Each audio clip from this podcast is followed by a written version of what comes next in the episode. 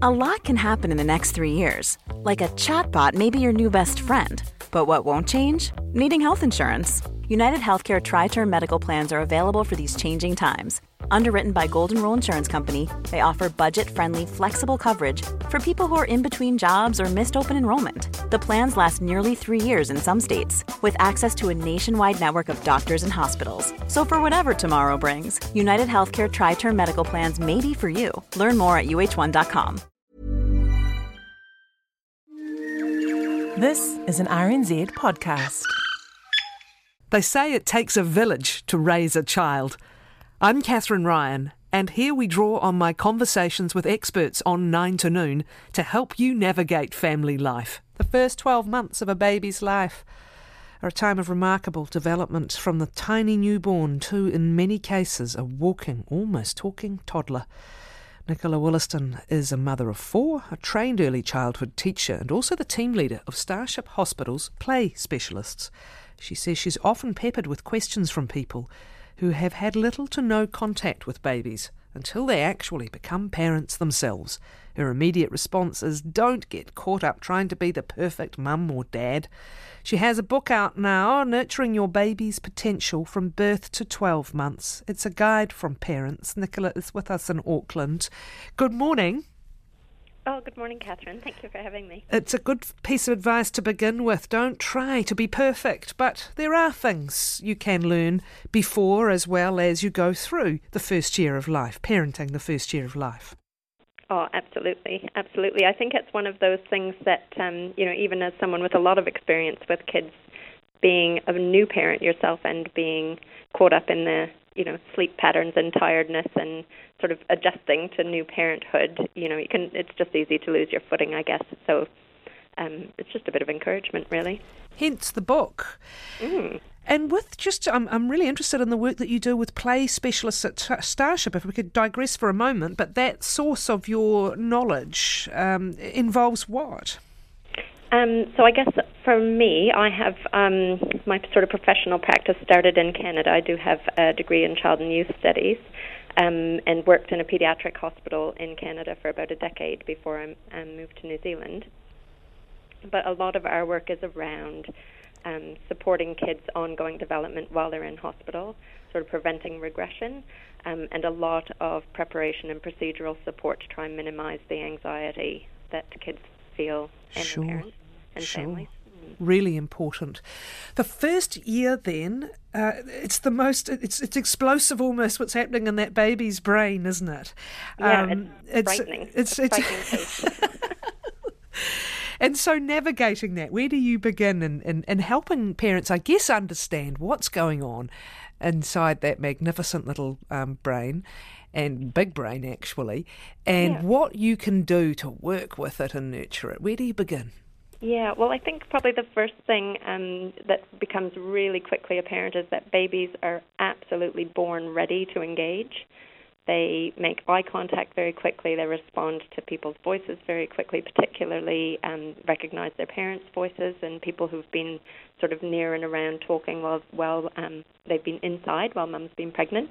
And so I think that ability for babies to latch on very very quickly in those first days to eye contact and responsive to um, voices and engagement um, sets the scene really. And then from that you just take advantage of that really because everything you do and when you respond to them when you um, you know delight in them um, stare at them it gives them time to start establishing that relationship with you. And um, there's a lot of um, new information coming out about early brain development now but really focusing on that fact that a lot of those connections are formed based on relationships and the responsiveness of caregiving so although there's lots of stuff you can do for individual sides of development, that the core of that comes back each time to the relationship.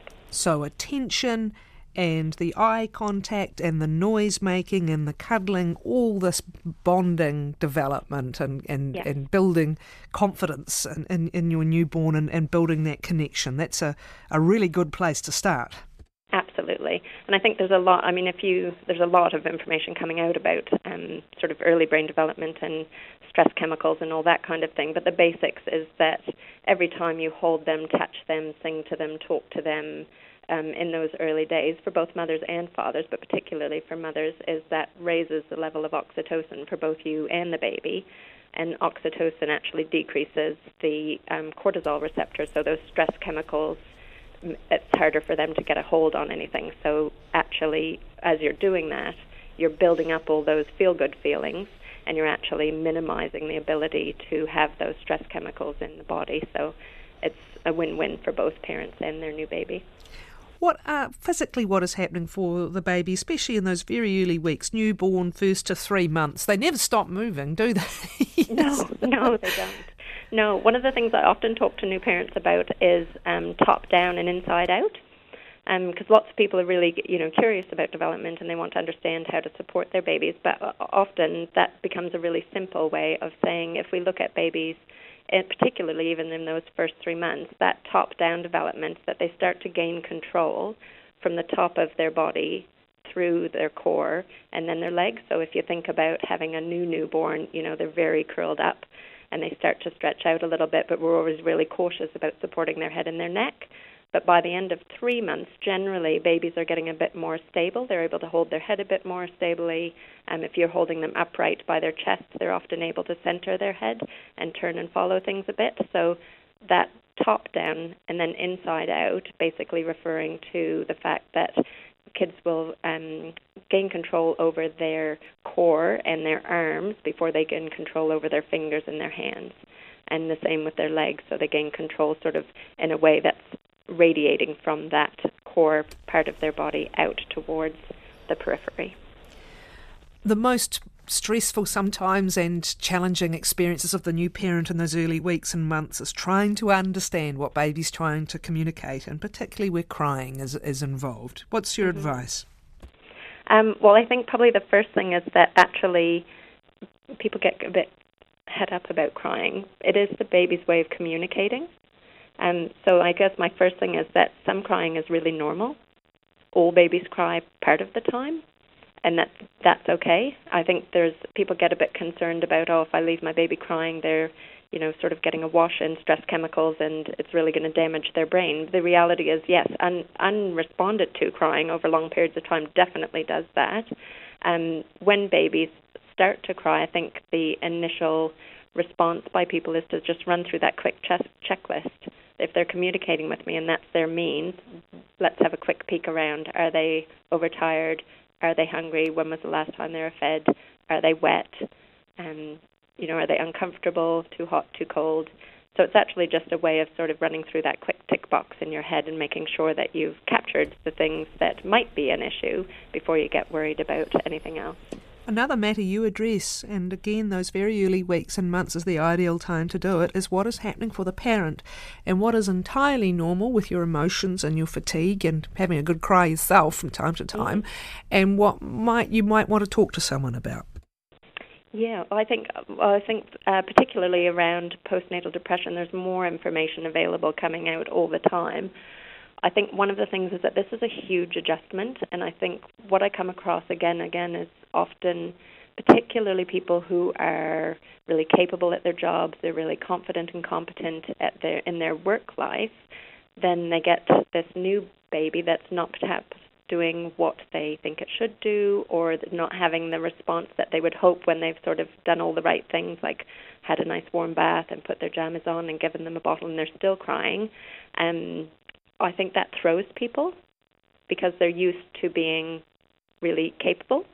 And so I think part of it is actually just to stop and think this is actually a whole new thing. There's a lot of hormones floating around for everyone, which also changes your ability to sort of manage and change and adapt to those things really quickly, and that some ups and downs are really, really normal.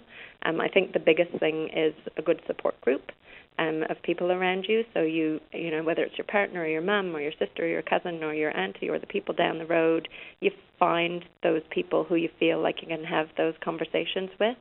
Um, and if you're really, really struggling, there is great support out there, and it's just a matter of knowing that it's okay to ask for that help a really good piece of advice you give is that at this stage of your journey, and indeed for a long time, change is the constant. You don't yeah. master parenting by the time your child is three months old, and no. you have to get used to constant new challenges and new experiences and not necessarily knowing straight away what to do. Yeah, yeah. And I think, you know, eh, lots of parents that I talk to go, oh, we've nailed it. They're sleeping through the night, they're eating really well, and that lasts, I don't know, two or three weeks, and then all of a sudden they're going, I don't know what happened. We're doing all the same things, and they're sleeping. They were sleeping through the night, and they were doing this, and they were doing that. But babies have growth spurts. They have teeth come in. They have immunizations. They've got, you know, new things that they're learning, and and they will use quiet times to practice those new skills and it does disturb their sleep patterns a bit. So i think one of the other things is that as soon as you think you have it figured out and i have to say having teenagers i would say that that's an ongoing issue way past 3 months. Um but every time you think you've got it nutted it's you know little curveball here and there midlife you haven't got it nutted. There'll be there'll be a fresh onslaught uh, yeah, about that better time. with change. Uh, obviously three month olds don't need baby einstein but they do need some play. And what is play to them? This the the purpose of it and the way of doing it. Yeah so i think for me there's two really important messages here. One is that playing with your baby is a fantastic way to build your relationship, you gain that sense of trust, you become their person, um, which actually means that down the track, when they feel like they've got that really confident connection with someone, it gives them the confidence to move slightly away from you to do a bit of exploring on their own.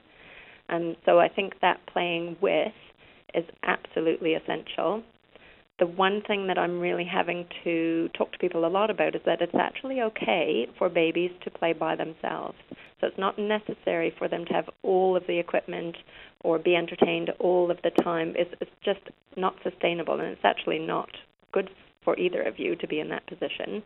Um, but babies actually need time to be able to stretch and explore their own sense of space and move around on the floor and wave their arms and knock about and you know have that opportunity just to be because that's how they learn how their body works they're just working it all out.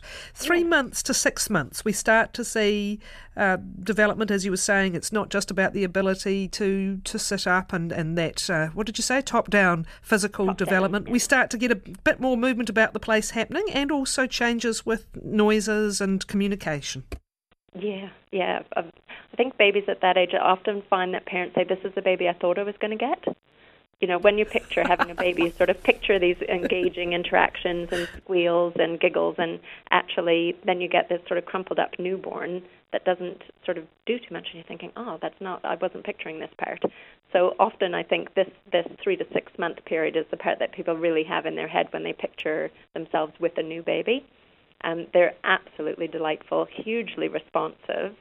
Um, yeah, they're, they're just gorgeous, and they have they are very free and easy at that point. They'll often laugh and smile for lots of people. Um, towards the end of that period, you may find that they're getting a bit more careful about who they share those special grins with. Um, and but that's actually just showing that they're starting to develop that understanding of that primary relationship that they have with their core people, their core whānau, and those are the people that become sort of the people that they enjoy the really free and easy interactions with.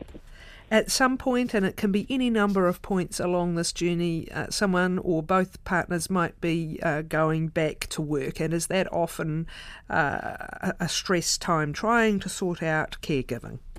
It certainly is, yeah. It really is. And I think probably almost has become more so, I would say, in this last sort of generation for two reasons. One, that not necessarily does everybody have their family community around them anymore. It used to be, you know, if you didn't move too far from home, you might have a sister or a cousin or a mum who's helping out with childcare in those early days. And lots of people don't have that anymore. We've got really nuclear families. We've sort of moved away from, um, you know, our core family group. So that that level of family support's not always available. Um, and then the other side of that, I think that causes people some stress is, you know, that a lot of this research that's coming out that says the relationships are so important and the brain development in the first three years are so important, and you have to make the decision to go back to work. Or if you don't have that choice, if it's not really a decision, it's just that you do have to, then that can make people feel like they're potentially putting their child at risk or not doing the best thing for their baby. How do you how do you help people navigate those yeah, kinds so, of stresses? So I think the biggest thing for me is the research does indicate that those primary relationships are core to sort of long-term learning and well-being. But because your baby is in care doesn't mean that you lose that. So I think the biggest thing for me is if we're talking about childcare, think about it from a perspective of relationship. So not necessarily do you need to find the flashiest childcare center with all the most amazing things. Um, that actually it's about if you keep the relationship as the core, then when you talk to people, you look, you know, are they responsive to babies in their center, or if you're doing home care, or you know, Kōhanga Reo, there's so many different options for childcare, and it's a matter of finding something A that you're comfortable with, and B somewhere where you can see that there's genuine care and interest provided for your baby, because that will still allow them to develop trusting relationships, and that's that's where the good brain development comes from between six months and 12 months, we are getting more mobile, and babies come up with interesting ways of doing this sometimes. um, is there any particular perfect developmental order for their locomotion, or is, is it a case of them finding what works and that's fine? Yeah, I think I think we're worrying a little less about that these days. I think um, if people are worried about crawling and walking, the best thing that they can do for their baby is tummy time, because we spend a lot of time with babies in things now. They're in their on their back in their bed, which we absolutely have to stick to because it does really reduce the incidence of sudden infant death syndrome. But we've got babies on their back to sleep. We've got babies in their stroller or their pushchair and their back. They're in their on their backs and in car seats.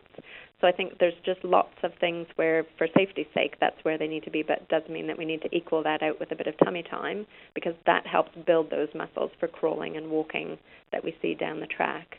And most babies will find some way of moving towards what they're interested in. There's just an innate drive, so we don't always need to encourage that. I think babies find their way to that at the right time.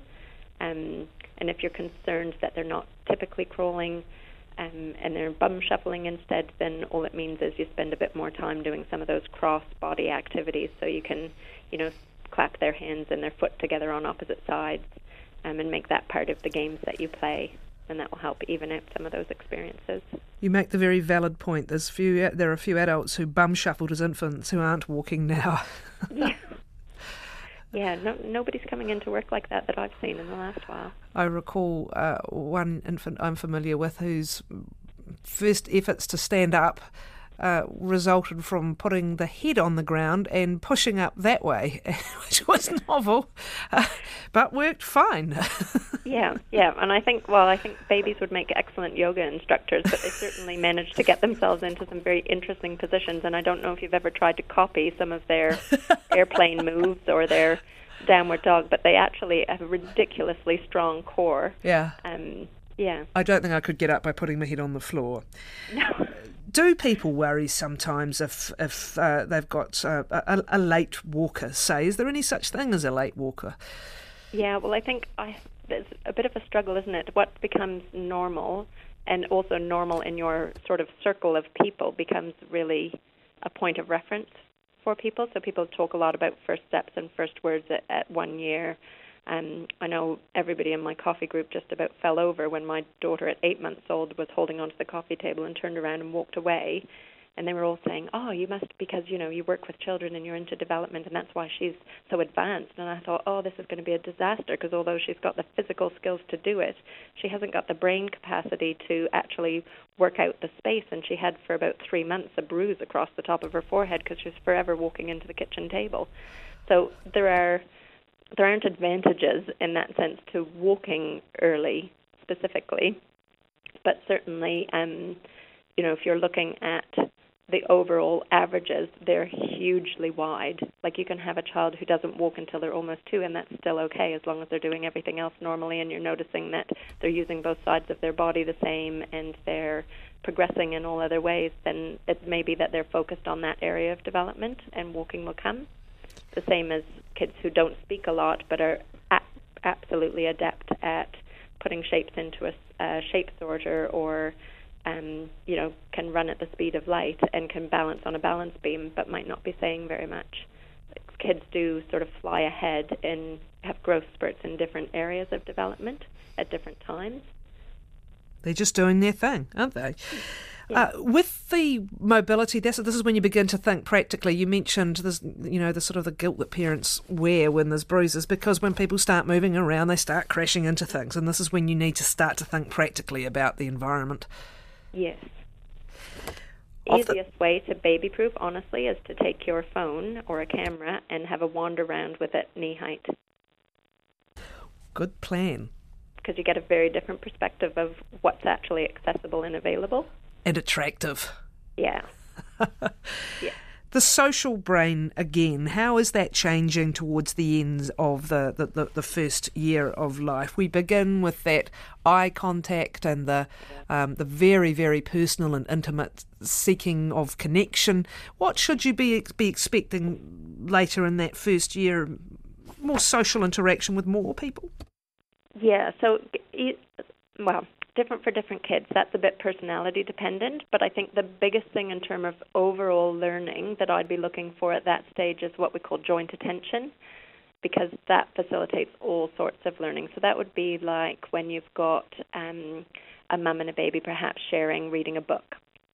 And you can see that mum's pointing to things and the baby's looking at mum, looking at the book, looking at mum, looking at the book. So you've actually got a shared point of reference and that allows you to then name things, label things. So it might be a cow in the book, and the mum might say, A cow says moo.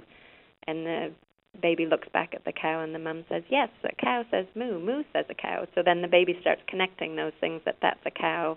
A cow says moo, and he's looking back and getting that reassurance. And, and if he makes any noise towards sounding like moo, that gets celebrated. And so that's how you then get a lot of um, sort of verbal um, development and um, sort of whether spoken or sort of known vocabulary. I'm not sure that anybody can be prepared, but you can do some things to kind of prepare yourself. I mean, attitude wise and emotionally wise for what you're about to go through. We've got one emailer saying, um, she and her husband became parents of, of IVF twins and at the, the, age of 37. And their mantra was the first few weeks were going to be absolute shite. And any time, any time it was anything else, that was a bonus. But you don't want to get yourself into too negative an expectation either, do you? Is there a, is there, a, or are there a couple of messages you can you can give to people that yes, it's going to be a ride, but you can do it. Uh, yeah. And and what's the most you know common message you'll give people? Look, I always say to people, if you do most of things right most of the time and forgive yourself the rest, then you'll have a brilliant time. And enjoy it in between yeah. the stressful bits because oh, it goes honestly, fast, right? Yeah, uh, it goes very, very quickly. We were, yeah, we were having that discussion earlier here, just how fast that changes. You know, from this sort of small bundle of potential to walking, talking, exploring, and I think there are things around that that you know we we celebrate first words, we celebrate first steps, but if you see your baby starting to move rattles from one hand to the other, or they start um, you know giggling or laughing when they see their sibling pretending to fall down, or they turn their head away when you come at them with a cloth to wipe their face, all of those are really visible signs of what's going on in that little mind of theirs, that they're making all of those myriad of connections. Nicola, thank you. Nicola Wollaston. Nurturing Your Baby's Potential from Birth to 12 Months is her book published by Potton and Burton. Don't forget you can access our parenting segments on podcast. You can subscribe on podcast by going to the RNZ series and podcast page. It's called It Takes a Village. There's a big archive available also on the 9 to Noon webpage. Uh, one of our very popular and regular parenting commentators, Nathan Wallace, was with us last week. I forgot to mention he's got an event coming up in Porirua in Wellington tonight at the uh, Te Arena. Uh, all about his expertise, of course, in understanding uh, your brain and your child's brain. It is a uh, ticketed event, a pay for event. Uh, but that is happening uh, tonight if you are interested. Quick Google will get you there, I'm sure, as to where to get tickets from.